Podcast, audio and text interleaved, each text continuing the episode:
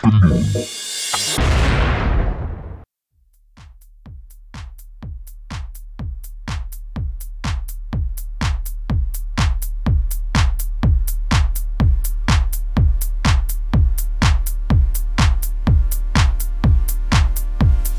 こんにちは。ウィーキャンドイットの時間です。パーソナリティの G メン、高間俊介です。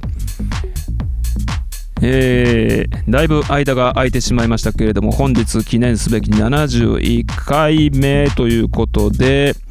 今日もテンション低くお送りしていきたいと思います。この番組はアーティストであり、研修コーチ、違うわ研修講師プロコーチ音声社内法プロデューサー世界一の会社面白化コンサルタントの私がチャレンジについて毎回独自の視点で好き勝手に展開する番組でございます。はいということで、えー新しい番組クレジット、えーいかがですか、えーこんな感じでちょっとね、え冒頭に初めて聞いていただく方用にね冒頭にこういう挨拶をちょっとぶち込んでみました。今日はね、え研修コーチなんて言ってしまいましたけれどもねこれいいかもわかんないね。研修講師じゃなくて研修コーチ。これいいかもわかんない、えまあ、どこかで使うこともあるかもわかんない。ということで今日はね、えー今日の挑戦についてのテーマなんですが挑戦する気をなくす会社の制度についてお話をしてみたいと思います。挑戦する気をなくす会社の制度って何？っていうことなんですけれどもちょうどねこのタイミング今9月の末でございます。10月に大体多くの会社が取り入れてる制度が人事効果制度なんですね。10月から期が始まる会社さんが多いのでこの期に合わせてこの期のね会社の期の動きに合わせてだいたい評価制度というものは連動して動いているものだと思います。10月スタートの会社様が多いのでちょうどね、今の時期に人事効果を実施するという会社様が多いんじゃないでしょうかね。ちょ ちょうどこの9月の末で期が、えー末を迎えるということですよね。サラリーマンの皆様にとっては1年でもしかしたら最もブルーな季節なんじゃないですかね。評価される側もそれから評価する側もしんどいんですよね。この人事効果のお話でございます。この人事効果という制度はですねちょっとね歴史的なところを振り返ってみますと、えー職能資格制度と呼ばれる、え制度とね連動して日本に入ってきました。でこの職能資格制度というのは、えそもそもね何かというと社員の仕事の難易度難しさ度合いによって社員を格付けする制度なんですね。でこの格付けをが上がっていくと、えー給与が処遇がね上がっていくという制度でございます。なので1年生2年生3年生みたいに小学校とか中学校みたいにね、えー年生が上がっていくような仕組みだと思ってください。じゃあそのこれができるようになったね位が上がるよっていうのはどうやってするのっていうとここで人事効果っていう仕組みがあります。人事効果っていうのはこれができたのかできなかったのかっていうことを紙に書いてある項目をチェックすると。あこの項目できたね。丸できてないね。三角みたいな。感じでチェックをするっていうね、えーことで、えーできたできなかったどれぐらいできたんだっていうことを点数化するっていう仕組みなんですよね。嫌でしょもうね。あのー小学校の通知表と全く一緒です。何々ができた丸何々があんまりできてない頑張ろうみたいなね、えーそれと一緒なんですよね。ものすごい不愉快ですよね。私はね、えーすごく嫌でした。でここにね、まあ、ちょっとこれは余談なんですけれども今言った職能資格制度階段式に位が上がっていく制度と並行してもう一つの階段があります。それ何かというと職位というものですよね例えば主任係長課長部長みたいに長なんとか長っていうね、えー、位が上がっていくこれを職位ってね、えー、呼ぶんですけれども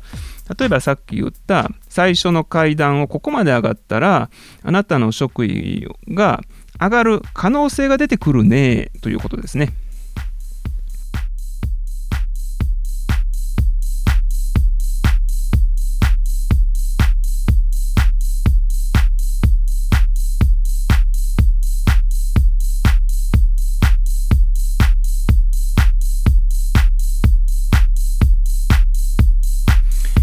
れ結構ね皆さん知らなかったりするんですけれどもだいたい階段はね2つ並行していることが多いです。稀に一緒になってることもありますけれどもね。階段が1つで運用されてるっていうケースもあるんですけれども例えばめっちゃ位の高い平社員さんとかねめっちゃ位位と役職が一緒になってる職位が一緒になってるケースの方がイメージがしやすいと思うんですけれどもめっちゃ給料の高い、えー、平社員さんって会社の中にはいたりすることあると思いません？それが、えー、職位職位階段と位階段とが別々に動いてるケースだと思っていただくといいんじゃないでしょうかね。というね、えー、少し話が横道にそれたんですけれどもはっきり言ってこの位が上がっていく制度ってすごくねやる気をそぐ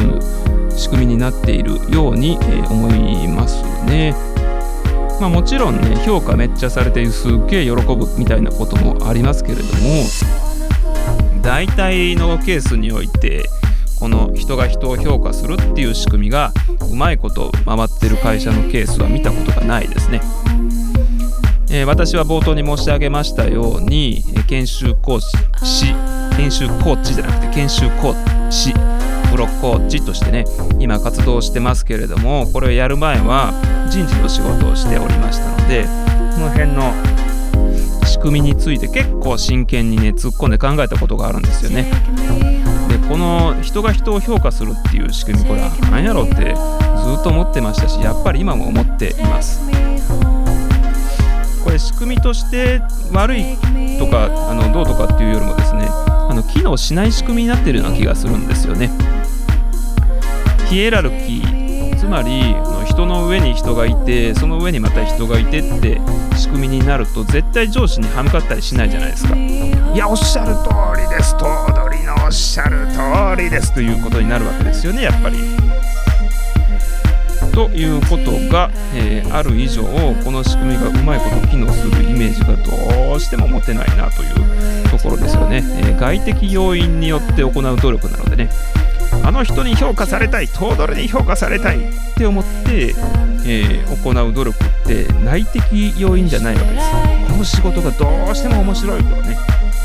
銀行のために何かしたい、そういう思いが内的動機だったりすると思うんですけれどもあの人に評価されたい。もっと位を上げたい。もっと給料をもらいたい。全部外的要因なんですよね。